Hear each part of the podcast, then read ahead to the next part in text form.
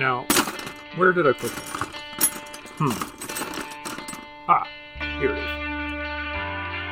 Welcome to the Toolbox. Tools for life and everything in between. Stuff you can use or toss, it's up to you. Hey, everybody. Welcome back to Tools for the Toolbox. This is episode 23. And again, I have another fantastic guest here that I cannot wait to have him introduce himself. So let's kick right off and get this started. So, who are you and what is your military background? Well, hey, thanks a lot for having me on uh, Tools for the Toolbox. I'm, I'm super excited to be here. So, my name is Jeff, Jeff Alpa, and I, uh, my military background, I was PPCLI for 10 years. Uh, Good old VP. You guys just you guys just had a birthday, right? That's right. That's right. Uh, one VP and three VP. Um, finished my time at the instructing at the infantry school, and I'm actually in the, in the reserve still. Oh wow. Um, yeah, a little bit more in the hobby category.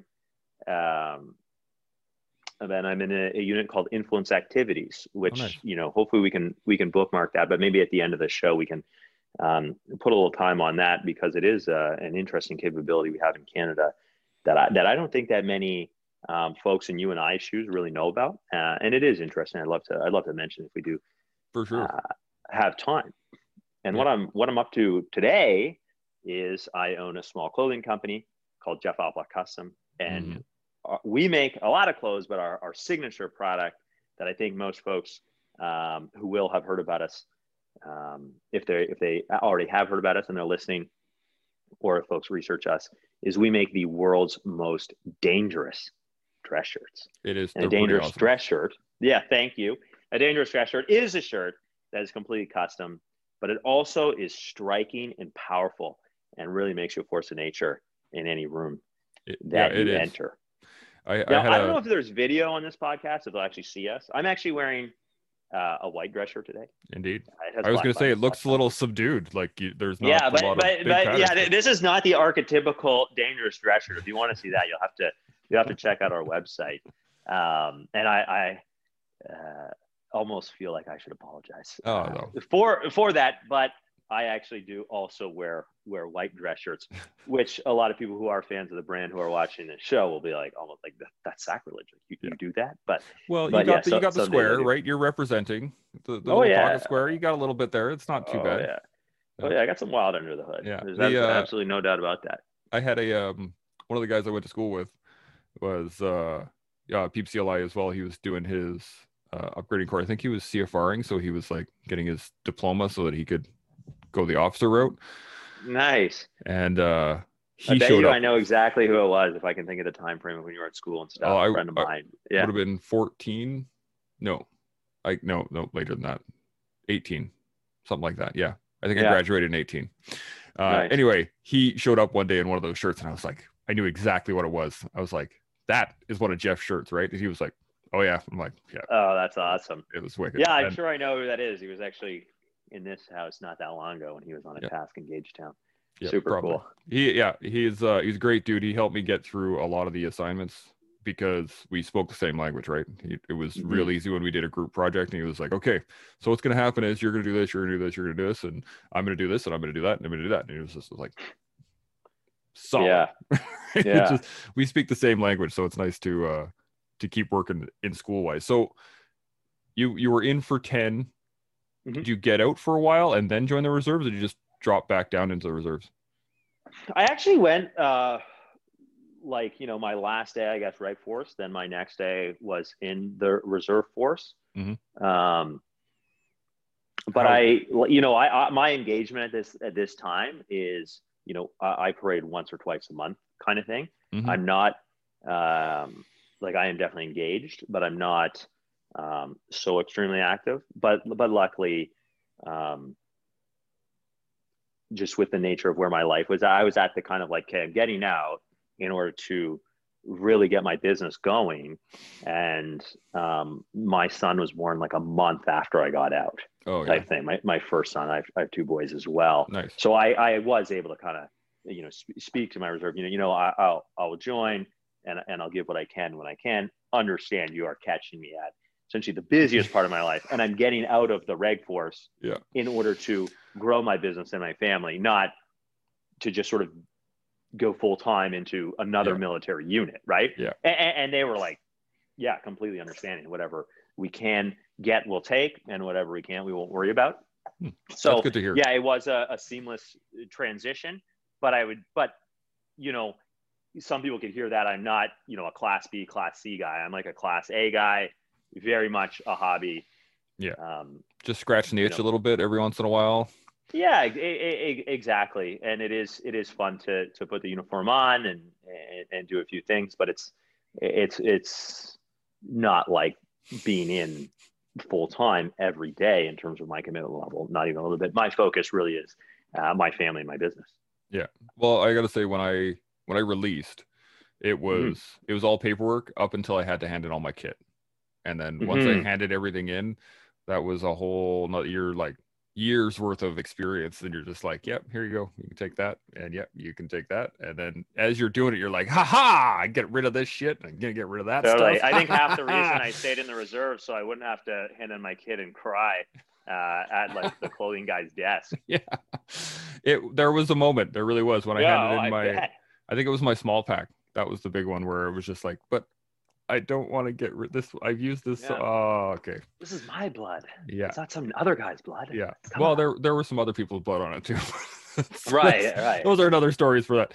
So yeah. you, uh, the transition going from one day to the next, moving into another unit, but stepping off of from you know going from the PPCLI, that's a mm-hmm. high op tempo, and you are constantly training, constantly working. I got a lot of buddies uh, that are VP, and to switch to Class A reserve in New Brunswick.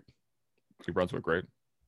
Yep. I always get the East Coast mixed up. I'm a straight up Alberta boy. Like, yeah. I don't know yeah, how to. Fair. Um, how was that like to to make that mental switch going from hard charger infantry to? Yeah, well, the one thing that bit. does um, maybe suck a little bit on that is you know, because uh, a, re- a, reserve unit is like almost like a any volunteer organization, in the sense, you know, there are some guys who are Class B, so they are, um, you know, it's the one or two people in your unit who are really driving it and are there and are dedicated to every day, and that is their livelihood. And then there's guys like me who, you know, every time I show up, I kind of got to get caught up a little bit before I even like really, okay, that's what's going on, right? So if you're like me at my level of commitment, you know, though everybody knows it going in, you're sort of by by default, you're the de facto pump, right? Because because you are only there, you know, maybe one day a month, only committing such a little bit, right? Yep. So you're always the guy who's getting caught up to speed or trained or whatever. So yeah, of course, when you're, you know, PPCLI and especially you're at the school and you're training guys, you're the expert, you're the the subject matter expert, you're the authority figure, you know, you are the alpha and now I'm like the hard beta when I show up, especially because my unit, I'll, I'll, get into it now as opposed to later because, you know, this is just sort of how, how the conversation went, but um, it's called influence activities. Really cool, really cool uh, capability, cool unit. And it is essentially the amalgamation of PSYOPs and CIMIC and, mm. and info ops, right? So it's really cool. Um, actually, when you say IA, uh, especially to infantry guys, combat engineers. A lot of people are either like, "Oh, so awesome," or like, "Oh, those guys suck." Like I've really had uh, guys who have heard of them. They, they, you know, one way or the other. Not a yeah. lot of middle ground, um, and, and a lot of guys have a actually a bit of a negative opinion. And and I don't know if you heard about this.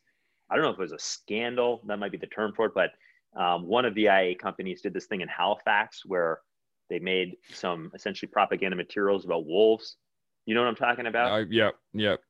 I think I, I don't want to like name any names or go too into it, but that's put a little bit of a black eye on influence activities. Although I would argue it should, and I would argue that it's proof um, that actually we need to train more in this. That would be my mm-hmm. line of reasoning, and and make sure that because it is a very powerful uh, and dangerous capability and weapon that obviously as we go more digital, we go more cyber, the world becomes a little more globalized, less you know bordered um, and i'm not i'm not saying you want the world like that or don't like that is just the way the world's going mm-hmm. we know that influence activities is going to be such an important capability yeah. and i think we should try to hone it uh, to the point where we master it because we know that a lot of countries on the other side of the world are taking it very seriously. Yeah, and, and they've been working using, those capabilities for years.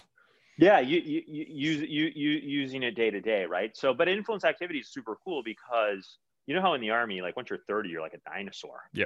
Right. There's a lot of young blood there, which is good because it keeps you young.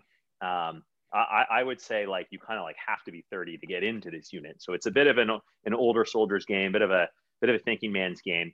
And uh, and everyone, um, I think for the most part, everyone has a combat trade background, but everyone um, has a mother trade. Like you, you can't go right into influence activities. Okay right yeah. so if, if, let's say in five to ten years you know my my business blows up and it's super successful and i'm actually like not working uh, like a bandit mm-hmm. well there's a lot of different tour opportunities because you can actually go, do both influence activities or infantry right you oh. actually keep your foot in right. your mother trade as well so okay. su- su- su- super cool yeah kind of like CJIRU, right like the where you are technically you work for them but you still have your trade and you still need to work your trade and you still need to be able to do everything, all the capabilities within your trade as well as the gyro. Yeah, keep your cap badge kind of thing. Yeah, so it's exactly. really cool. That's awesome. I, you know, when people think of psyops, I think most guys think of um, Full Metal Jacket, where you got the helicopters coming over with the loudspeakers and da, da, da, Ride of the Valkyries, a whole mm. spiel. And that's part of it for sure, because there were times overseas where uh, some Yankee psyops dudes would roll in just like blasting Metallica, and we're like, "Fuck yeah, all right!" Yeah. and all the locals are going like, "What the fuck is that shit?" it, uh, but the traditionally psyops is a lot of really behind the scenes. How do we control information? How do we develop an idea in the minds of the other people? Right? It's a it's a very, as you said, a thinking man's game. I really love the fact that psyops mixed with CIMIC because that's such a perfect amalgamation. You're working directly with the people. And mm-hmm. then you can start to influence how they think or what they think about et cetera et cetera et cetera. That's such a, a great amalgamation. And i think uh, as far as i know i know uh, the us ha- those are delineated right? They have mm-hmm. they have uh, local contact people and they have psyops but to put those two together is uh, that's just a great idea. Yeah, you know what? It's funny you say that. Um, because of this incident, like we, the Canadian forces, are just noodling a lot of different um, ideas, mm-hmm. and one is actually separating those 2 mm-hmm. which um, obviously I'd honor whatever decisions um, you know the senior leaders made, but I, I do think that um, putting them together makes a lot of sense for the reasons mm-hmm. that you just said. I, am I'm very aligned with with what you're thinking there. Yeah. The uh, so let's so coming from the school again, mm-hmm. like when I when I left the school, I was Master Corporal Burrows, right? The knife hand was like cocked, locked, it was ready to sharp. go. it was sharp. Yeah. yeah. Oh yeah. Uh, I had this conversation with my wife at one point that uh, she tried to she was making fun of me a bit and she's like you know that knife hand is just right there and she goes like this straight up no, oh, people. on a hair yeah. And i was just like know how to wield it. I was like that that's pretty close and she's like oh sorry. So like when you do this to people i'm like no no no no. There there's it's got to be like actually pulling a knife out. It's got to be right here and then it's at the person and it's like yeah yeah totally. and i i had this like two minute conversation where she was sitting there going why are you getting into this? Like, I don't, I was trying to make fun of you and now I, am getting a lesson on how to use a knife hand. Um, yeah. But in this 40 minute lesson. Exactly. A 40 minute lesson. Yeah. And we're going to, so my name is Matt Burles and this is what we're going to be going over. And all the weapons in the back of the room are clear and all that good stuff. How do you go from that, from being at the School of Infantry, nonetheless, to making clothes? Because that's a, so, that's a pretty big leap. It's it, it's it's a hard leap. Yeah. And um, yeah, the amount of you know infanteers who are really into sartorial fashion is it's a pretty small Venn diagram. I, I, think there's actually two in the country. Yeah. Um, and and they both work with my company. One of them is me. Perfect. The other one used to be Queen's Own. So it's it's yeah, it's pretty cool. Um, what happened with me is I, I actually um, like all infantry guys. Um, dressed horribly for most of my life, especially my young life. And like, why would I think about that or care about it? Right. Yep. And, um, and, and, like most infantry guys, almost took pride in how you know poorly kept I was. Mm-hmm. And uh, and then I I had to get the I had to get um I guess like a, a an office job. Okay. And and you might say, well, why do you have to get an office job? Well, I, I was in a, a, business program, probably not too dissimilar to your program that you were talking about at NAPE. When I was in university, and I, I had to get an, an, an office job, and I went to about fifty, and, and not about like like I went to fifty and a few more, like five zero, mm-hmm. uh, job interviews, and I didn't get a job. And now you know I was nineteen at the time, and this was sort of like it's a co-op job. It's sort of part of your, you know, getting your credits and all that type of stuff. Yep. And and the employers know it's sort of through the the university. The the point is is that these jobs are very easy to get because they're like a, it's like a three month temporary position. I think it's even partially subsidized. Like mm-hmm. um, these are these are easy jobs to get, and and and most of my buddies got a job for a second or third interview. And I did not get a job in 50 interviews. So you can imagine I was very busy.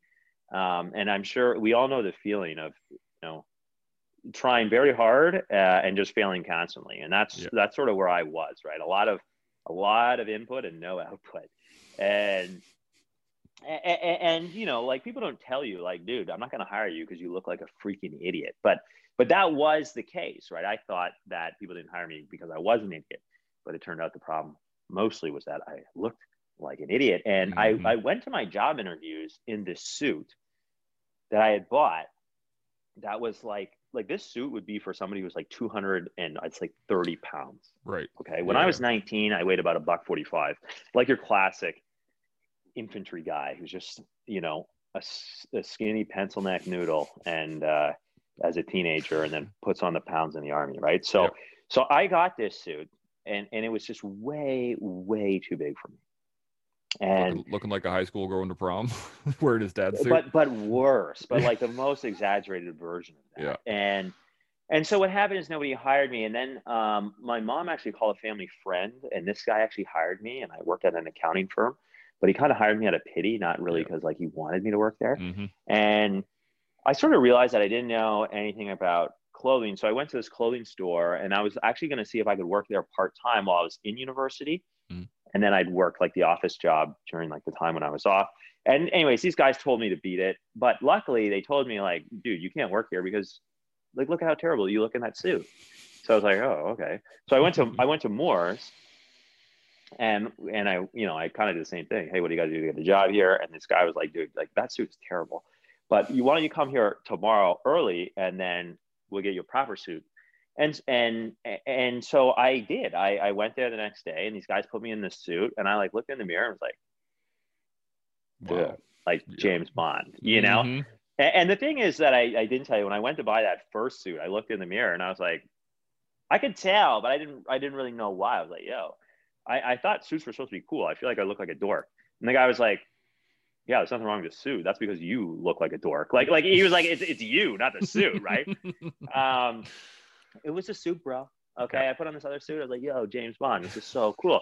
and and what happened was that was like the start of my shift, right? Yeah. So I put on this cool suit. I looked super awesome in my own mind, and I started to believe that. And as people walk in the door, they start like people would just come up to me, and they're like, "Hey, I'm looking for whatever. And I didn't be like, oh, it's my first day. I was like, yeah, man, let me show you this. And I just found that I enjoyed talking to people about clothing. And, and I think part of the reason for that was because actually for a lot of people, it can be very scary, right? I, I don't, do, do you, do you own a suit? I do. Yeah. Okay. When did you get your first suit?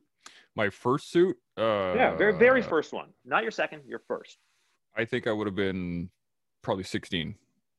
Oh, really? Yeah. Okay you're not my best case study, but a lot of people will be like in their 20s and oh, they're going sure. to a wedding or a yeah. funeral, right? So now they're they are Joes like us, mm-hmm. right?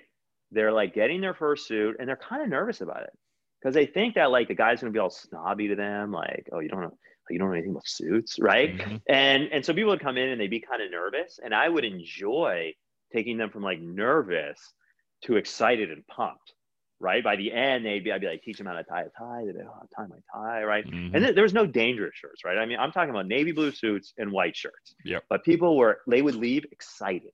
And people started coming into our, our store, our Moore store, being like, hey, where's Jeff? You know, I'm looking for this Jeff guy because I, I hear he's a fun guy. I hear he knows he's tying him out. You got to work. Mm-hmm. You know, mm-hmm. so it was good for my ego and, and management liked it. And, and it was just a fun experience.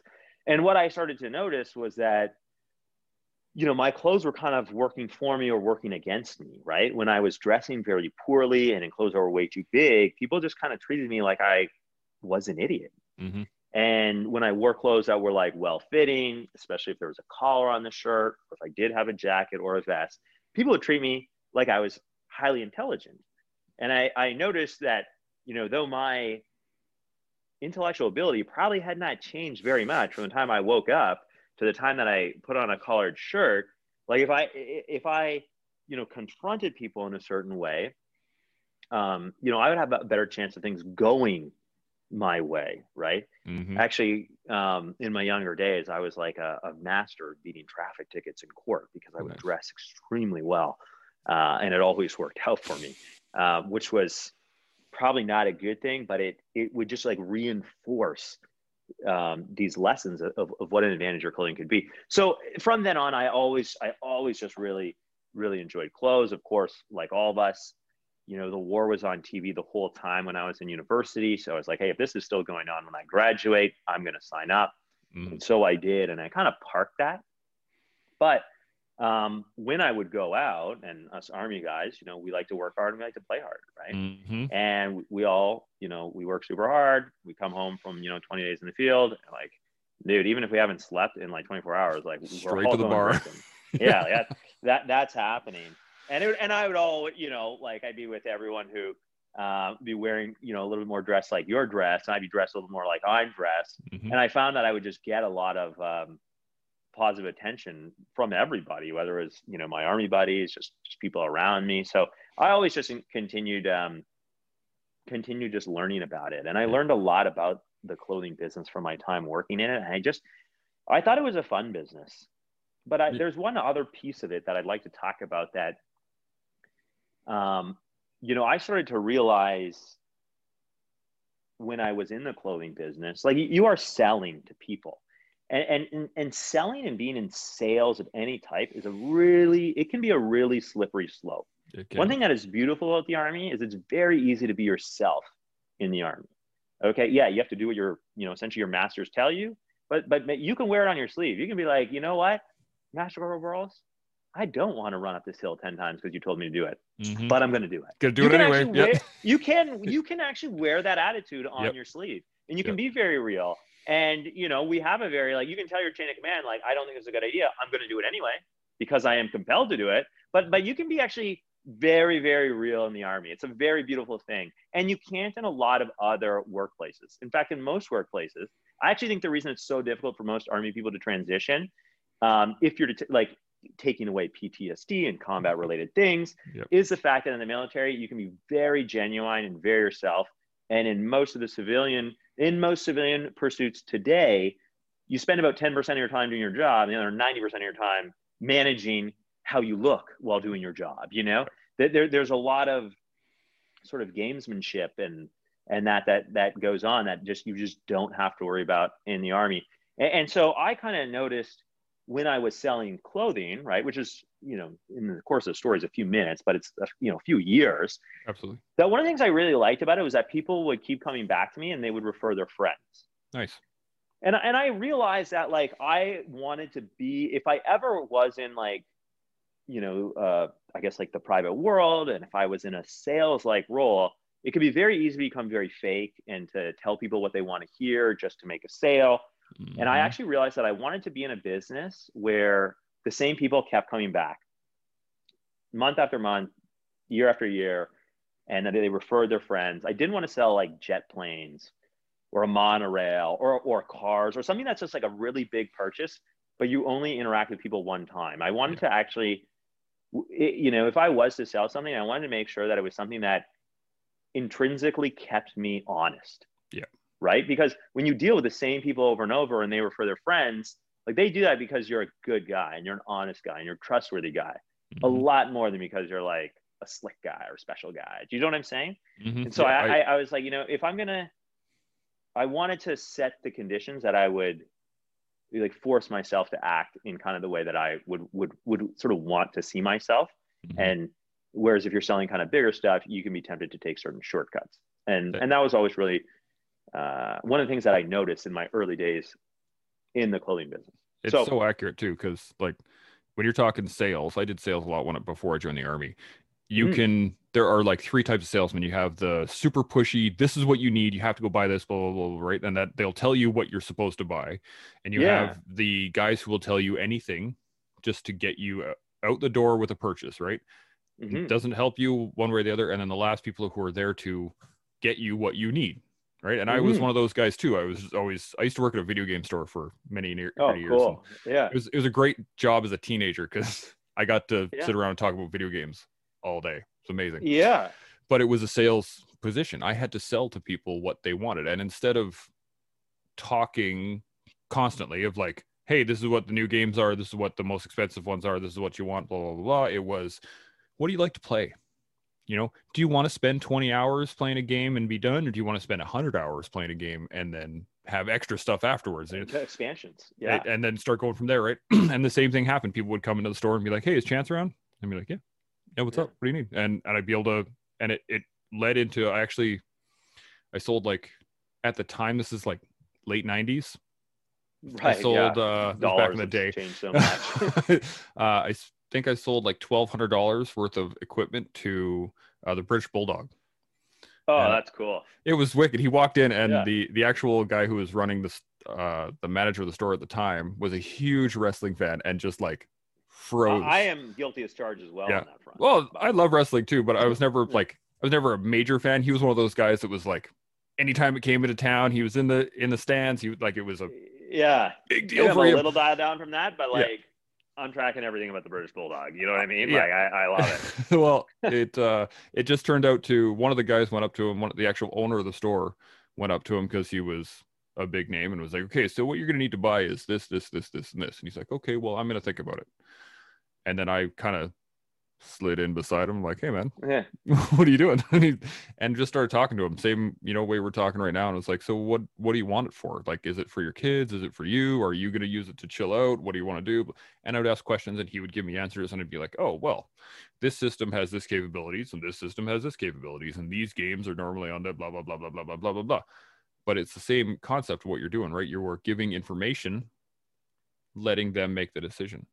And you know, clothing especially it is such a personal personal mm. thing right because it's your mm-hmm. style it's how you uh, ex- uh, express yourself it is it you literally are wearing your skin mm-hmm. Mm-hmm. yes right this is yes i heard very early when i got out a really cool way to say it um that look good feel good right so mm-hmm. if you're you know um there's a reason why everybody looks fucking sharp in the DEUs right? Because they are mm-hmm. custom fit, built for you, and they are there's a regulation on how you have to wear them, right? So they look mm-hmm. awesome. And you see, so it doesn't mm-hmm. matter how much of a I don't know how many times when I first got in, when you have nothing on except for just the standard regalia that's on there, right? You got no medals, nothing. And people yeah. like, man, that's a nice, like, ooh, all right, that guy looks good.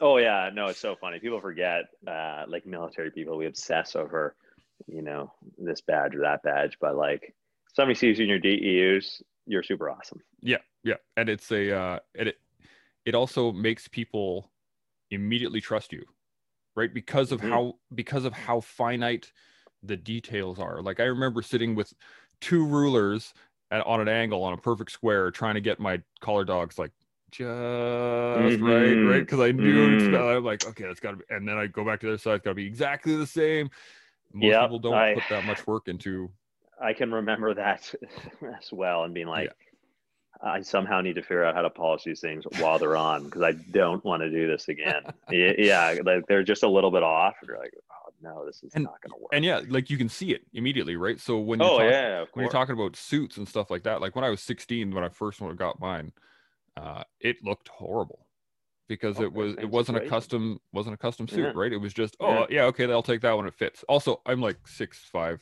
and I'm At the time, I was a buck seventy five. Like I was yeah, I must super tall, so skinny. right? Nothing yeah. fit. I couldn't find anything that fit. So I just got something. I'm like, the pants are long enough. Excellent. Yeah. The jacket fits. Cool.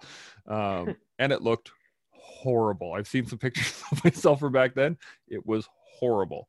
But the yeah. first real suit I got, where I actually went to Tip Top Tailors here in Edmonton and like actually had it uh, properly fitted, properly fitted, and like, and I was like, yeah, I look fucking awesome. Like, and yeah, and on top of that, the moment you look awesome to yourself, you start to feel awesome. That breeds confidence. That breeds the ability to move forward with uh, your other ideas and so on and so forth. Like it, it allows you to mm-hmm.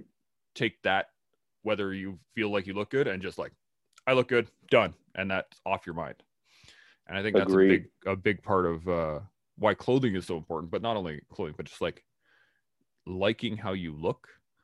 So mm-hmm. you know, fitness and um, the ability to get dressed in any realm, right? Because if mm-hmm. you if you show up to a smoker with all your other PPCLI boys and you're wearing a suit and everybody else is wearing t-shirt and jeans and backwards hats and stuff, you're going to stand out 100%. Oh yeah.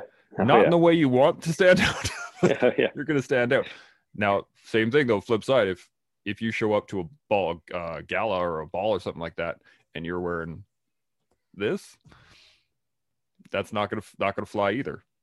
And no. you know, I go to uh, my family's branding uh, down on my family ranch, and if you're not wearing, you know, boots and jeans and a shirt that is workable, like a work shirt, yeah, it's not gonna work. that's not gonna work either, right? So having the knowledge to address the clothing to the situation is big, and we used to do this in the army all the time, right? Like if you uh, if you're going on patrol or are you doing a recce, are you going to bring your rucksack and a full kit and have mags and things and all kinds of jiggy janglies yeah. and stuff? No, yeah. not going to do that, right? just that's dumb. But if you're if you're going for a fight, if you're looking for a fight, you're going to wear your armor. You're going to wear your uh, all. You're going to wear extra mags. You're going to have extra grenades. Doesn't matter how much noise you're making. You're going in for a fight. So it's such an important uh, thing to really uh, to manage this in later life also is to know the situation you're getting into and apply the clothing for it because like you said man when you are when you look sharp and you're in the right environment people will look to you and they'll be like, "Yeah, man, that, that guy looks fucking awesome." And I agree. That, that's my attitude towards clothing as well. Is you know, just like we would, you know, tailor our kit load to the task, uh, is the same thing. I um, I think it is actually important and appropriate to think about your task, your day, all those types of things, uh, and then and then dress in a way that gives you, you know, the, the biggest advantage. Mm-hmm. And uh, you know, again, if the task is more function based, right? If I was to to go for a ruck with my buddies just to stay in shape now, I probably wouldn't wear a suit. I would wear, you know, my PPCLI hoodie, yep. my small pack, my rucksack, and I would obviously throw on a high speed pair of boots, and there you go. Right. Mm-hmm. But I treat whether it's this interview, whether it's a whether it's a media type interview or whether it's a big sales meeting, I, tr- I, I do try to treat those essentially as their own tasks or mission sets and think, yes, what type of clothing that I wear will have an impact on my own mind. Mm-hmm. Because we all know if we show up to the lines in, in Mufti, which uh, for our civilian audience is a mix of uh, PT, which is essentially like high school gym wear, and our uniforms, there will be a very relaxed attitude and atmosphere, which might be which might make sense for what we're doing. But if we show up in our combats, there'll be a different type way of thinking. If we show up in our DEU, it will just like if, if you have all of us on parade, say there's 300 guys, 1,000 guys, whatever it is, and we are Mufti, mm-hmm. right? Where I, I, I, I, I guarantee you, it, you, you will see a different um, body language than if you were in DEU, right? And it's because actually what you're wearing is actually impacting your own psychology plus the psychology of everyone around you, right? Mm-hmm. So I, I actually, um, and obviously, like I mean, I'm in the business. I'm, I, I probably take it to a degree that is just out of control and maybe not even required for 90% of people. But I do think that that is a really, really important way to think. If you don't mind, Chance, I'd love to get into a little bit about. I know one of the things that you talk about with a lot of folks on this podcast is the transition like like how was the transition mm-hmm. right and for some people it's easy and so for some people it is rough um, i almost want to get through this part so it's not the last thing we end on uh, because you know fortunately or unfortunately or you know i'm sure some guys may be mad at me but the truth is is that my transition was not very difficult mm-hmm. uh, when compared to a lot of people's right um, and i uh, I actually joined to go to Afghanistan. I'm one of those guys who signed up to go to Afghanistan. And then I was in one VP when it was our roto. And then they were like, oh, by the way, the mission's over. Especially never went to Afghanistan. I've never been in a combat zone, mm-hmm. which of course is one of the reasons why I pulled pin because um, yeah, you tried to fight get... and no more fight. It, it, exactly. And of course, you know, what I do now is not as aggressive as uh, combat operations in Afghanistan. Um, but I can assure you being an entrepreneur requires an aggression and a killer instinct mm-hmm. um, that that that one doesn't necessarily get from mopping the lines again.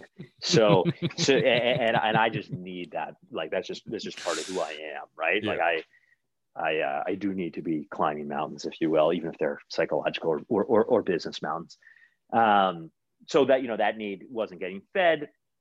Um, obviously part of uh, one of the things that, that, that helped me a lot that I encourage other people is you know, I realized I could see, you know, the Canadian Forces bus was going sort of this way, and I really wanted to to go this way, mm-hmm. right?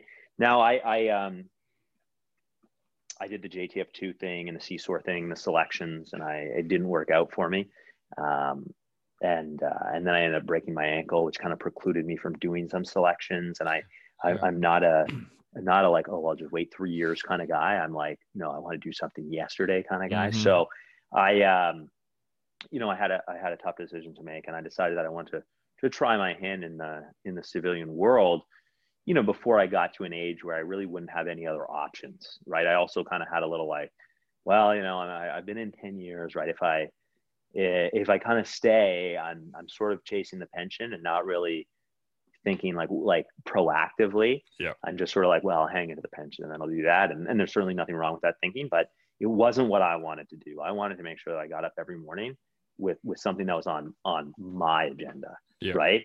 And you know, going to Afghanistan, that was on my agenda.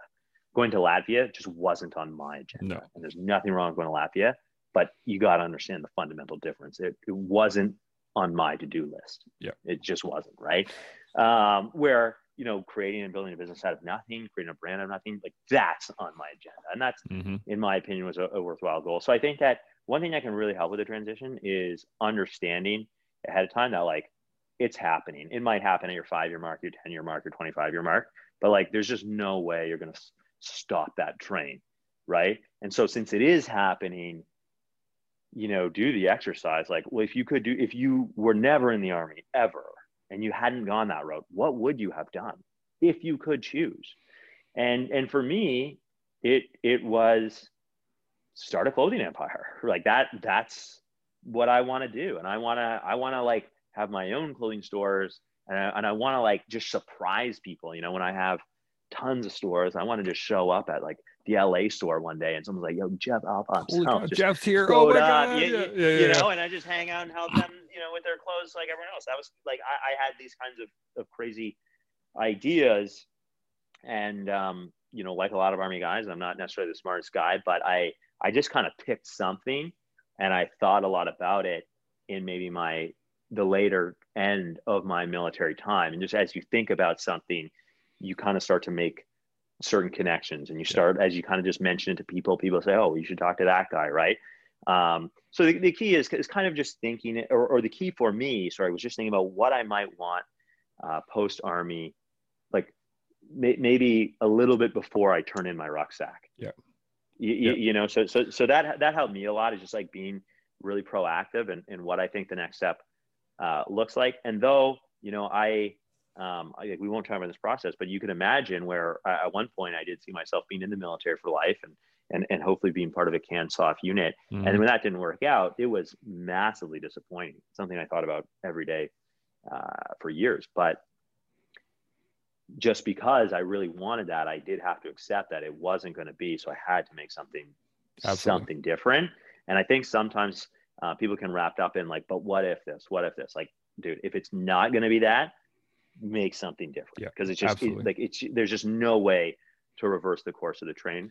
Sometime. You're you're, um, you're 100 percent right, and you know the the one thing I wanted to say is that everyone's transition is different. First off, right? Like, mm. and the reason I talk about transition specifically is because that we all have like I had a I had an actually really good transition, surprisingly, with the amount of stuff that I had to deal with, um, medically released and trying to get the VA sorted out and trying to do all those other stuff. I I was lucky that I was in Meaford, and I've said this many times before, was that I had a VA rep in Meaford, and I was the only oh, guy nice. releasing at that time. So right, like it was time and attention for you. Here you go. This, sign this, sign this, sign this, sign this, sign this. We're going to apply for this. We're going to apply for that. We're going to apply for everything. Do whatever you can, right? And so I go around, you know, saying I, I had a good, uh, a really good transition, but everybody should have a good transition, right? So when we talk about transition, it should be what you experience. It should be what I experienced. But unfortunately, guys don't get that experience. So I why I like to talk about it specifically is that everybody has little piece for it. Everybody's got a little piece to make a little bit better. Everybody's got another challenge and hmm. Pre-planning is such a, a great tenant in everything right? If you that's what the army's preaching all the time, right? Exactly. Like plan, plan, plan, plan, plan, plan, plan. You got to got one directive. Here's your objective. Take this. What do you do? You make three COAs, right? Mm-hmm. Every time. I, I, would argue, I myself, if I give myself, and we have time to go in all these examples, like a self criticism of today is, you know, the Army gives you such a good planning framework that eventually you just start planning automatically. You're always, mm-hmm. you can, you can hastily plan. Yep. I, unfortunately, I would argue have been like so hastily planning for so long and it has been working out. I've been forgetting that I need to actually go back to the drawing board and actually do sort of that deliberate combat estimate, even though we know mm-hmm. it takes like 24 hours to even do a simple mission one when you do every single step. But it really is good.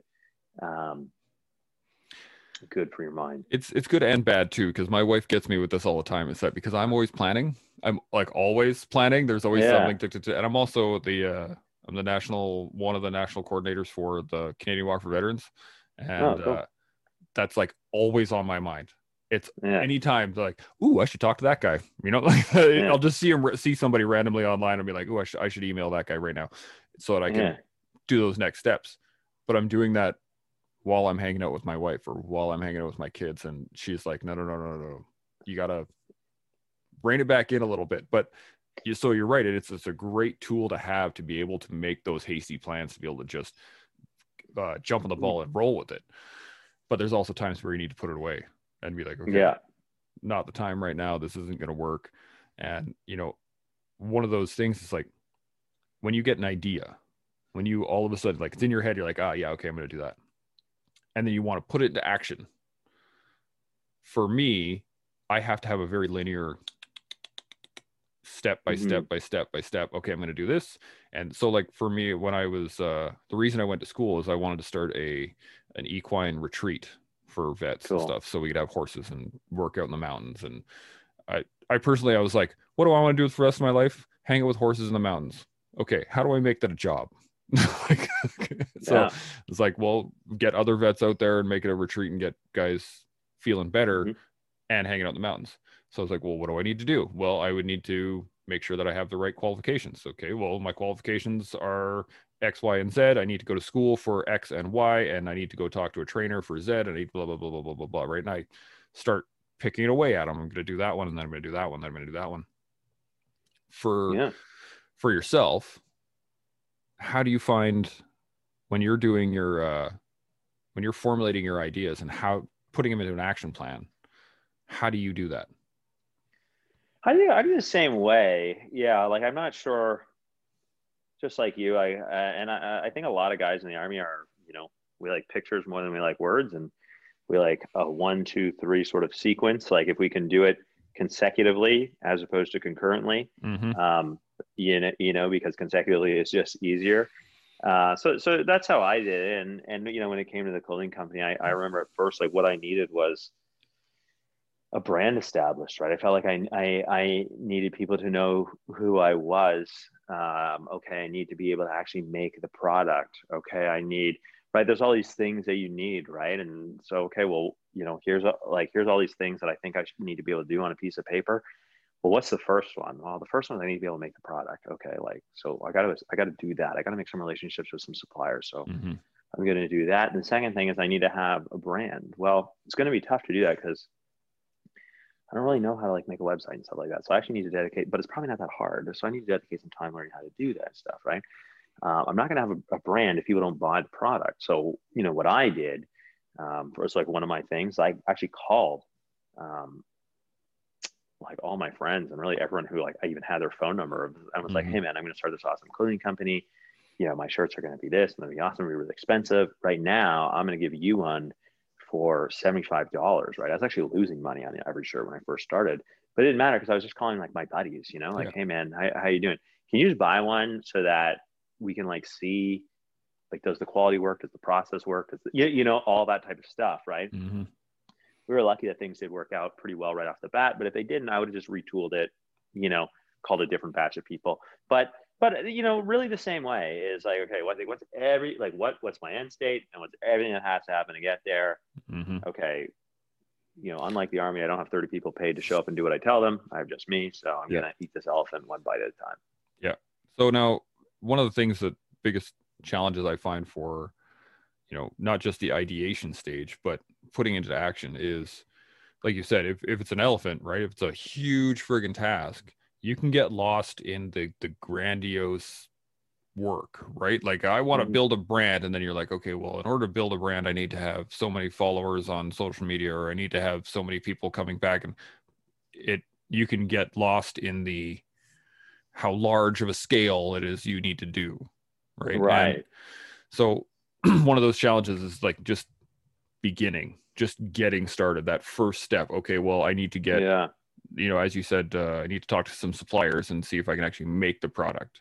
That's got to be your first step. But even before that that concept right understanding that you need to have a product to sell is mm-hmm. that's a mm-hmm. big step for a lot of people. So what do you think the the major challenges you had in like actually getting started? What were those the the most difficult portions when at the time when i first got started with the business which might the answer might be a little bit different um, you know it's just my wife and i my wife and i started the company uh, together sort of you know shoulder to shoulder mm-hmm. um, I well, one thing that was probably made it easier is I only really knew um, I knew like one way of doing things, right? I had worked the floor of clothing stores and mm-hmm. I, um, I didn't know a lot about websites. I didn't know a lot about e-commerce. Like I, I didn't know a lot about social media. Right now, the army is all about social media, right? Even the Joes, everyone's on social media.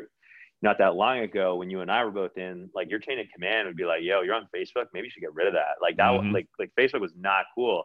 And if you look at our service, like I have like maybe three pictures from me in uniform. Right now, guys are taking like 10 pictures a day. Back then, like having your phone on the lines wasn't really that yeah. wasn't cool, right? Mm-hmm. Um, taking sort of like hero shots wasn't really cool. Now, obviously, I'm a big marketer. I probably should have done that. Um, because obviously I was like way more jacked and tanned and it would have just like gone well, but whatever. um, but any, anyways, like the point, the point is, is like, you know, I actually didn't have so much analysis paralysis back then because I knew that I could explain the benefits of clothing to people who like clothing and care about people one on one, face to face.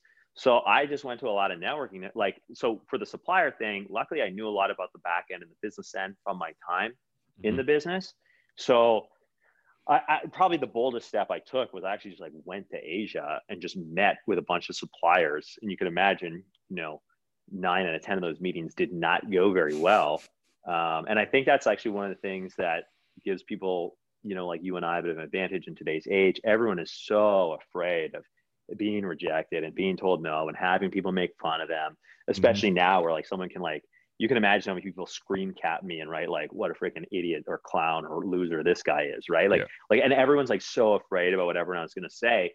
Um, I'm lucky. I've just like always kind of been like, okay, does does getting what I want outweigh some like social anxiety from some guy I've never even met before? Like yeah. probably yes. So yeah, I just went to Asia um, on a leave block as you do, and and made a lot of relationships. Uh, most of them, you know, didn't go anywhere or didn't pan out, but but a couple of them did. Mm-hmm. And and a lot of times we can get it. We we forget to like if if you fail 99 times, but one works out, like nobody really cares what your fail ratio is. Like all that yep. matters is that it, like you're just kind of going for one, right? And so, okay, I was able to build a supply relationship. That also built my confidence a lot, though, right? Because I was kind of like, like, how many people would really say, you know what? I think um, I'm going to be like, you know, a boss fashion designer in five years. And just like, so what I'm going to do is in a month from now, I'm going to go to Asia for three weeks and just sort this out. And and as much as like getting that piece sorted meant nothing, right? That literally meant like, okay, now you're in grade nine, you get to yeah. start. But mm-hmm. I mean, how many people have have thought, oh, it'd be cool to make a product or be a clothing designer? Like probably millions. How many people would even take that step, right? Yep. Um, so you you know, it's just kind of like getting up and going to the gym in the morning, right? Like sometimes you tell yourself just go for 10 minutes, but you end up staying for an hour because like like like once you start, like you've kind of done the hard part. Mm-hmm. Um, and then I just called a lot of my friends and like I said, I, I said, hey, buy a shirt, buy it for next to nothing, but do this for me because I want to test this website. I want to test my measuring process. I want to test my sales process. I want to do all this stuff. And then I want, you know, you to take pictures and put on Facebook and help me blow up my brand. Right. And, you know, once a hundred people did that, I also kind of felt like, you know, even if this dies, like how many, like right here, how many people would even get that far? Yeah. You know, Not many. I still have lots of friends today who, you know, will tell me, they'll be like, man, because I called about 300 people like I actually made a list in Excel of like yeah a lot of names. And a lot of people would tell me like, yo, man, when you first called and you're like, yo, I need to buy some shirts right now. I was like, like, is this guy insane? Just calling me up and leveraging our friendship. Out of nowhere. yeah. Like, you know, like he's got a multi-level marketing thing. He just needs to cram it on my face. And now like, you know what, I'm actually really grateful that like you gave me the honor of being like one of the first, right? Mm-hmm. Um, so anyways, but that gave me a lot of confidence. People bought it and whatever, and then they liked it. And then I think the TSN turning point was I um I, I went to some networking events nearby, mm-hmm. and mm-hmm. people liked the clothes that I was wearing, and then and and then they just came to my condo and and I measured them up, and they bought some shirts and stuff, and then it and then um, it kind of just felt like okay, people I don't even know are are, are getting it. You, you know, yeah. so I, am trying to distill what the principle is, but I think the principle is like, you know, just do one thing, and then if you do that, you'll probably do the next thing, and then you'll probably do the next thing, and the next thing you know, you've kind of done five things. That yeah. like even if you fail at that point, well, you're already ahead, right? You're, you're, yeah, you're you're you're still a guy who failed doing something, and not like the 99.99% of people who like like live in the Twitter uh, yeah. comment section, you yeah. know. So you know, I liken it to um, when we went through training. Right when you start yeah. basic, you don't know fucking anything, right? How many times right. did you? How many times did you fuck up uh, a drill maneuver? Yeah, a, a million, right? Anytime yeah. that anybody says that they can do a left incline on the march, fuck oh. you. No. Yeah. yeah. I, I, wouldn't. I wouldn't want to attempt one today, brother. No, but but it's the same point, right? Like you you try, and you fuck it up mm-hmm. and then you get it mm-hmm. corrected and then you try again and then you fuck it up and then you, like you just keep going and then the people that make those type of maneuvers at, eh, they make them look fucking easy right? That's all you see. You see it at a drill competition or something like that and you watch them march around you're like fuck. Look at those guys. But you don't see the million fucking failures before that right? Mm-hmm. and it's every every step of the way we did the same thing. How many times have you fucked up a a reload drill or mm-hmm. um, you know put too much weight in the bottom of your pack instead of in the middle of your pack and then you did your ruck march and you're like oh god my back the whole time mm-hmm. right like it's it's a step by step process and it's just like anything else. You have to fail. You then have to look back and go why did i fail? and then fix it. It's, yeah yeah that constant like aar process right? Yeah. So a lot of guys also you know a lot of guys I know when we get out of the army, we're like, fuck having a boss. Screw that noise. I'm not letting anybody tell me what to do any anytime ever again. Fuck that right. noise. And they want to start their own business. They want to get involved in uh they want to, you know, just ha- not they want to be the boss and they don't want people telling them what to do anymore because well, after years of being in the army of having people tell you what to do, you don't want to do that anymore. But yeah, it can get tiring. Yeah, sure. and you know, being your own boss comes with a lot of great things, right? You get to make your own hours, you get to make your own thing. One of the things that always um, that kind of stuck close to my heart was the fact that my success and failure was based on my own prerogative, right? Like that was the big mm-hmm. one was that yeah. no matter what, it's up to me, not up mm-hmm. to the other guys in that section who are supposed to link up with us at this point in time, but don't, right? That's not mm-hmm. mission yeah. failure. It's, it's all on me. And mm-hmm. it's easier that way because right? You only have one person to look at. You don't have to worry about the other people doing the job. And you know leadership as a whole is a, a whole nother topic but mm-hmm. what do you think some of the the cons have been? What like everyone looks at the all the awesome things about being your own boss but what were some of the hardest parts about being your own boss so yeah it's a, it's a great question. It's one of those things that you always want to you know you end up not really talking about because it you, you, do worry about coming across like you guys don't understand how hard it is to be king. You, you, you, you, know because yeah, yeah people uh, obviously um, you know think it must be great all the time.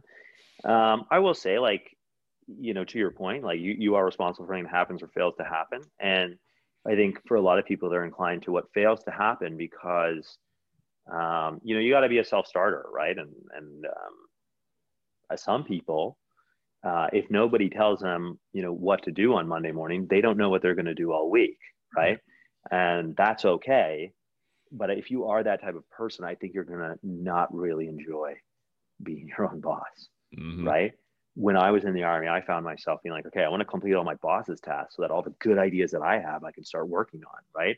So um, the, the, bad the bad part is a couple things you know you get a lot of good ideas and they turn out to be bad ideas and you have to live with them. Mm-hmm. and not just the fact you know oh that they didn't work but like sometimes you're the one picking up all the slack right? So sometimes you end up working 60 to 80 hours a week just so that around your 50th hour is when you start being productive.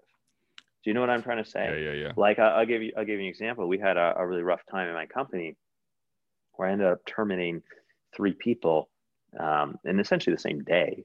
That's right. Um, yeah. Well, and when you have a company of seven people, um, that's most of your workforce. Guess right guess who's picking up those three guys' jobs? Yeah. Probably not everybody. Probably just you, mm-hmm. your own boss. So now all of a sudden, like you don't, you know, you don't really see your family, even though you do have two children and da da da, right? And you know, I started business with my wife. Now she's actually got to pick up a lot of those things, right? Mm-hmm you, you know so that that's something that can be um, that can be very difficult about it is and another thing is that you know when um, relationships do go sour which which they will when you are uh, large and in charge mm-hmm. um, it will feel bad it will feel very very bad um, because sometimes people who you know maybe uh, you have a great relationship with you'll have a bad relationship with and, and nothing uh, will repair it. And you will know that because you are in charge and you are the boss and your own boss that it is your fault at the end of the day.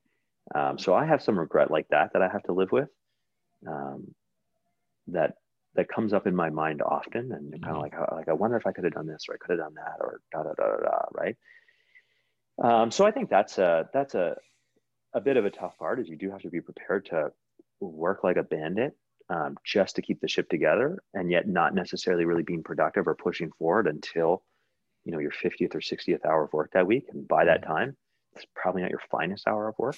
And um, and uh, you know a great example is when covid started you know all of a sudden we just opened up our second store in a bigger market, a way bigger store, and now like our revenues, you know, went to almost zero instantly. Yeah. And now everybody's looking at you like, you're the ideas guy. Like, what's yeah. your idea now? What yeah. are you gonna do? And you're kind of like, uh, no idea, man. like, like, like, I have no clue. And but somehow you're gonna have to figure it out, right? Yep. Yep. It's a uh that's the price of leadership, right? If you want to be in charge, if you're going to be the guy, guess what? You're the guy. If shit goes south, you're the guy. yeah, man. I did. Uh, I put a little post the other day um, about leadership, and one of the things that uh, I had always heard was, or I think I heard it from Jocko Willink uh, in his book Extreme Ownership was, you know, it's not, it's all on you, but it's not about you.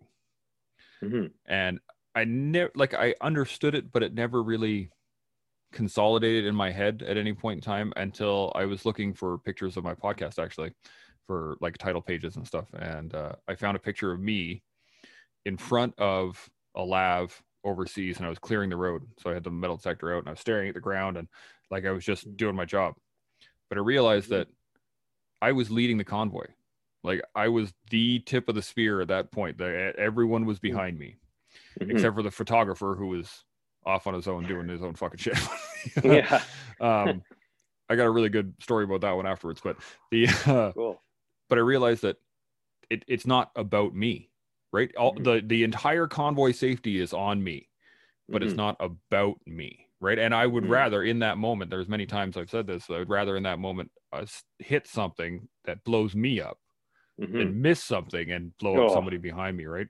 Yeah, that's not cool. The regret would just be crazy. Yeah. So, but that that crystallized that whole concept for me was that it's not about me; it's about them, mm. right? It's all about them. All the all of the weight of the decision making and everything that's going on is on me, sure, but it's about them.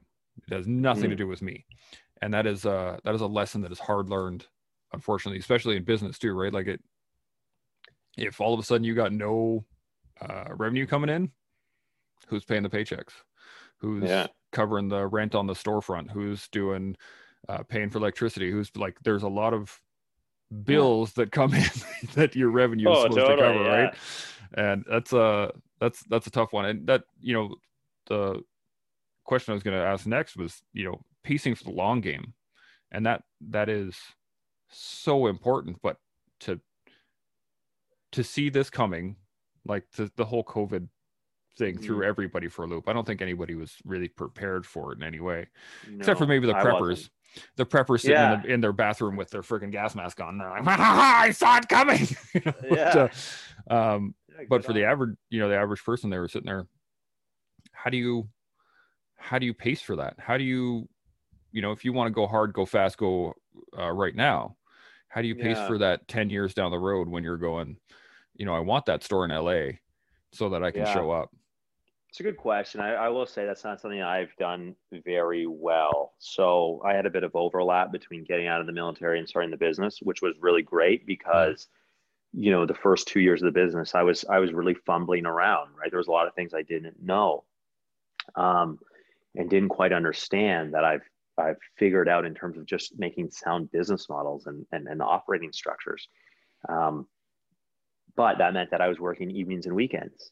Mm-hmm. And, and and every evening and weekend, right? It went from like, okay, in the army, you know, yeah, you work hard, you play hard, but you know, we have these long leave blocks and there are these decompressed periods. Every leave block I had, I was using it as sprint times to work on my business, right? Mm-hmm. So I really didn't set the conditions for success like that. I was really, you know, just burning the candle on both ends for for um, two and a half years actually, and then um, right before COVID, we, we'd opened this second store in Waterloo, Ontario.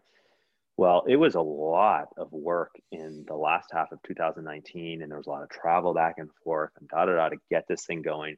It was very stressful. The hours were extremely long. Uh, was a, you know, new parents, mm-hmm. um, all that type of stuff. And then when we we actually went to Waterloo, my wife and I, for four months, and we we you know did a lot of the the grunt work ourselves, um, mounting TVs, hauling furniture, painting. Uh, you know, mm-hmm. we did have help, um, but we we were right in there doing that stuff, but also trying to keep the business going in Fredericton and online, all that stuff. So so we'd been like sprinting our faces off really for some way years, but definitely months. And then COVID came, yeah. and then COVID was. Um, was difficult because all of a sudden we had to work even harder because we were like now we have to like we spent all this time oriented on this store that we felt like we've picked the perfect market with the perfect product and we really had it really went well off the start then it was covid Mm-hmm. And then now we had to be like website guys, but we're also selling a product that wasn't as relevant. Well, everyone was either laid off or working from home. Yeah. It took us about two months to really, you know, figure that out, but it was a lot of hours and very depressing. And, but it, but it worked. But then, then, you know, we were sprinting like that because we were making crazy amount of online sales and we weren't as good at shipping and fulfilling. And we had production issues and all this type of stuff. And so uh, we even we, we we took a vacation. It was like a one week vacation. It was the first time we'd done that in, in years. Unfortunately, yeah. I have to admit. And um, and during it, um, we got like our first bad reviews ever, and like them in, in droves, um, because our shipping was so delayed, and we had like we were getting thousands of emails, and we just weren't set up to handle it. So my wife and I would be we were at uh, this cottage or whatever, and we just sit there while the kids were napping and just answer literally thousands of like probably about 500 emails a day, oh. and we'd let it stack to about 10,000 emails, and we'd sit there and just listen to you know thousands of people tell us what idiots we were, and we'd be like, yeah, sorry about that. Oh yeah, sorry, we're big losers. Yeah, da da da. It just absolutely sucked. And then um, you know, we had some internal problems. So I, I, would actually say that pacing myself is not something I've done very well. When I did terminate those folks, I think I was telling you about that. Mm-hmm. That meant I had to pick up all their slack, and yeah. I did that. But it was important to me to do that. I think uh, a lesser me might have been like, oh, well, I'll tolerate this for a little while. Because I think some of the rebellious spirit was because they're like, yeah, well, how are you going to do this without me?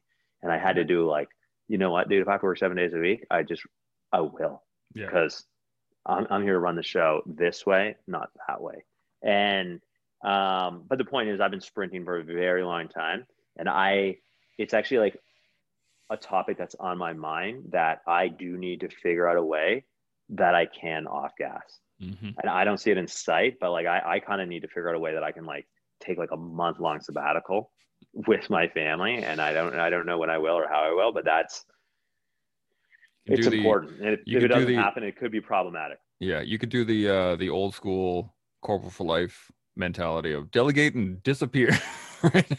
like, yeah, it, it, just doesn't it just doesn't work, work if no. uh, the government isn't paying the bills though. No, for sure, absolutely. The uh you know it's one of the main challenges that I've had uh, as well. And I know a lot of guys have had the same challenges. Like we come from an environment of go. Like mm-hmm. there's there is no other speed than right now all out go. Mm-hmm. And the combat arms, especially, we have this mentality of run them until they drop and then keep going with somebody for mm-hmm. with somebody new, right? And that's why we have such mm-hmm. bad retention problems and why there's so many uh, other issues within the military right now. Mm-hmm. But um, because throughout Afghanistan, we were just, you know, you, I know a dude. He was, uh, I met him on my PLQ. He had five tours of Afghanistan. Holy. 02, 04, 06, 08 like it just and then uh two four six eight and i think it was 10 as well and then i did my plq in 12 wow. And it was just like and i was like in, it was insane. He just he would come home and he would do career courses and then he'd go back over and then he'd do career course and then he'd go back over and then do career course and go back over and it's just like what the hell man? Like what the yeah, hell? wow. But that was the uh that was the mentality at the time, right? Use him. He's here. Use him. Use him. Use him. Use him. Use him. Yeah. And then unfortunately, I know a lot of guys when right before I got posted that uh, they did the same thing you did. They signed up to go to Afghanistan, and they showed up. And last tour was in twelve, right? And then that was pretty yeah. much everywhere tore down. And they were like, "But, but I mean, yeah, but we went to Wainwright all the time. Yeah, they went to Wainwright all the time. Yeah, Suffield, and uh, yeah. every so often we'd go out to Dundurn out in Saskatchewan for no reason. But um, but that mentality of just like go go go go go go go go go yeah. go go go go. Was still go go go go go, but there was yeah. no medals. exactly. So unfortunately, when you get out, you you still have that mentality, and it's just like I'm gonna burn myself doing this until it either works or I die on the side of the road. Yeah, and it's unfortunate. I did the same thing with the the Canadian Walk for Veterans. Was you know the first couple years I was that was all I thought about every day, all day long. And uh, my wife actually stopped me at one point and was like, "You and I are having dinner." Right. I'm like, yeah, yeah, we are having dinner. She's like, "You aren't here," and I was like, "No, I'm here. I'm like, I'm literally, I'm sitting in the chair. Like, what are you talking?" And she's like, "You're thinking about the walk." you're talking about yeah. and and we would do this be like oh well should we go for a trip and i'm like yeah that'd be great we can go to calgary and then i can go talk to this person for mm-hmm. for the walk and i can talk to that person then i can go meet this person and she's like no no no no no no no like we are going for a trip you are not going on a business trip we are yeah. going on a trip and it, it's a it's a very difficult thing for i think a lot of us is to be able to have the business run and take a step and be like okay I need mm-hmm. to concentrate on family. I need to concentrate on something else other than just this. But that that pacing, you know, I've been struggling with it for years. And I, you've been struggling with it for years. It's not an easy thing to accept because when you start something, it has to be a sprint, right? In order to make something successful, you have to be running that hard all the yeah, time. oh yeah. You need a lot of momentum at the start for yeah. sure. And there's actually not a lot of way around it. No, no, absolutely. You know, my my parents, uh, my mom started her own business when I was her first business, I think, when I was like nine. That was my mm-hmm. first entrance into sales. I was nine years old selling uh, food products at fairs, and um, and so I saw like business creation, work hard uh, for revenue, and then the business started to peter off, and then that one would die, and then she started something else, and then the same process, and uh, it was it was exhausting. And like I was a kid, I wasn't even involved in it. I was just there to kind of sell stuff every once in a while. Um, mm-hmm. But it is exhausting, and if you don't have that drive to constantly push, and then mm-hmm. you know when things go south, like COVID or um, low sales or having to let go let people go, you're right. It falls on you, right? You got to pick up the slack because now. So now you're sprinting while carrying a rucksack because you got everybody else's work too, right? Like it's it's a it's a pretty shitty position to be in. Mm-hmm. But uh, when you look to the future now, like mm-hmm. COVID is still here, obviously, and we're still dealing with the uh, ramifications of it. Uh, we had to deal with when it came to the walk. We couldn't do any uh, large gatherings, and that was the whole mm-hmm. point of the walk was to get people out to together and and walking totally. together. Uh, but oh, we, I know, and I was like, oh, it'll be a virtual event. Like, well, cool. that's what we did. You know, we we leaned yeah. into it, and yeah, at the beginning of it, I told all the team leads, I'm like, we wanted to add a virtual side to it, so now we're going to lean into it. Right, this is mm-hmm. where we have to go, and unfortunately, you know, uh, I'm not sure what we're doing this year. We have our AGM in the next little while, so we'll make that decision soon. But mm-hmm. uh, it it's a tough, but it's just not the same. No, it's not the same. And the whole point was to get people to get together and talk and walk and chill, mm-hmm. right? So that you have big groups of people that are able to do that. Um, and hopefully make some meaningful relationships that they'll continue. Exactly, on. right? That's, That's, a little bit tougher to do if virtually you know, a bunch yeah. of us are on a screen. Exactly. But the people that succeed in the long run are the ones mm-hmm. that can adapt and overcome. And you know, that's oh, one of, one of the things that we're good at. It, especially in the combat arms, we get taught that all the time: adapt and overcome, adapt mm-hmm. and overcome. Um, but for yourself, right, the future right now is up in the air, just like it is for us in the walk. Um, mm-hmm. What are your what are your plans for the future? What do you guys got coming up? What do you guys got going on in the next little while to keep yourself rolling? Actually, we have a lot of really cool stuff that I'm super excited about. Um, we um, have always been about about the wild and crazy dress shirts, and uh, what what we did was we we've we've made a line of dress shorts that are are we call our daily drivers, and they're they're really like very Zoom economy friendly or appropriate. Um, so they have um, a lot of like cotton bamboo mixes or hmm. flannel mixes or denim mixes. So their shirts are just a little bit more comfortable, but still look really nice and really dressy and are really appropriate if you're kind of like you know have the home office set up like I do and you're kind of shirt on off uh, mm-hmm. type thing or you know you it almost be too much to wear as maybe formal an outfit that I'm wearing but you still don't want to look like a slob kind of thing and a lot of people are in you know sort of that rank level and type level of work um, also our jeans which is a product that we've been working on for a really long time um, we I always want to do custom jeans, and I think that's just like that is the partner product to the Dangerous Dress Shirt. Mm-hmm. So we introduced that, and and that has brought people back to our stores in a big way. Um, so we we and we've got actually this really cool long sleeve polo shirt coming out, and a couple other really cool mm-hmm. products that we're dropping. So we um we learned a lot about e-commerce and digital advertising during the um, you know the I guess like really really difficult part of the pandemic. Mm-hmm. So, um, but but what what is so? There's two things um, that are really getting us through this. Is what we found is a lot of people are buying um, from us now. Uh, our, our, shirts online, which is great because they heard about us through our masks, which which mm-hmm. which blew up because people needed masks and they needed a good quality yep. mask.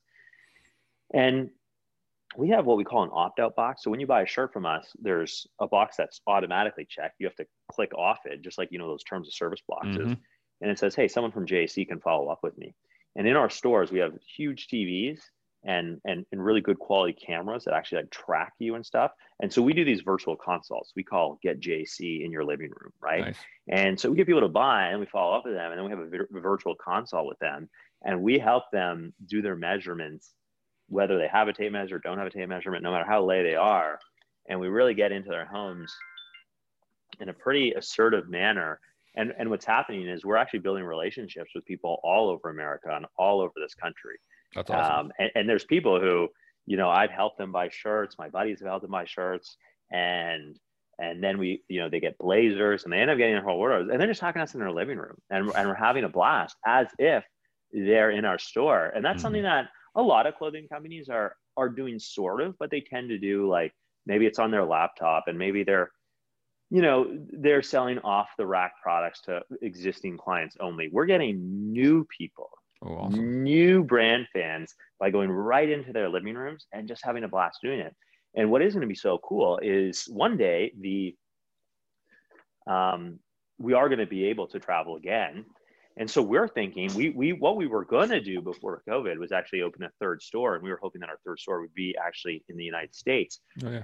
Now our online store has um, has grown to the point where it's actually like its own store. So we're like, nice. actually, our third store is our online store, right? And we have a a CTO e-commerce fellow in Toronto who like that's like his baby, right? So we've got you know there's the Fredericton store manager and that's his baby. There's the Waterloo store manager and that's his baby, and we've got you know online stores actually uh, held out of Toronto, and um, and I actually think our, our sort of fourth store will be um, rather than a physical store like the online store will be a little bit different. I think we'll actually I'm considering buying like a macked out Rockstar tour bus and mm-hmm. all these mm-hmm. relationships and connections that I am making with people through my through my computer screen. It's being like, hey, I know that you know you've got 10 friends who all like love your shirts and, and, and want you to have them what if what if I like rolled to your city in my bus?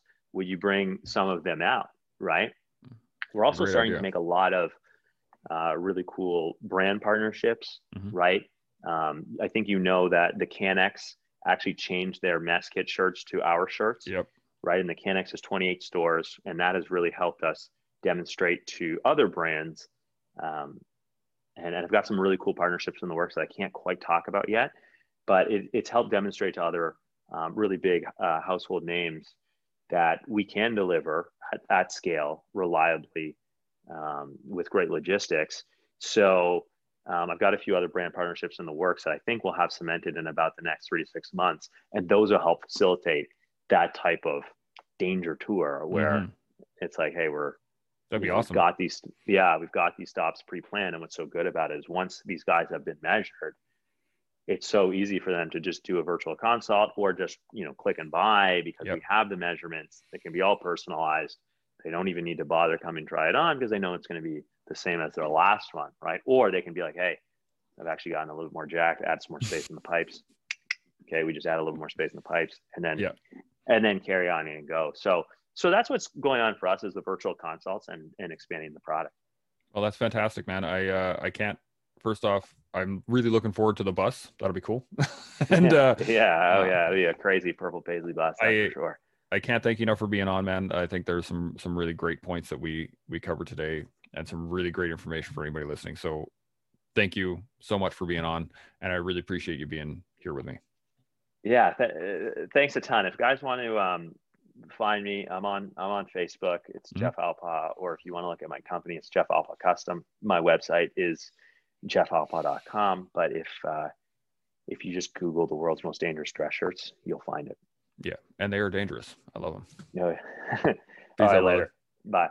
That concludes this episode of the Toolbox. I want to thank you for listening. I hope you were able to use some of the information that was offered. I want to thank all those putting it on the line for us every day military, veterans, first responders, and public servants. Keep up the good work. I look forward to bringing you more tools for your toolbox and until next time, stay open, stay humble, and stay focused. Chimo.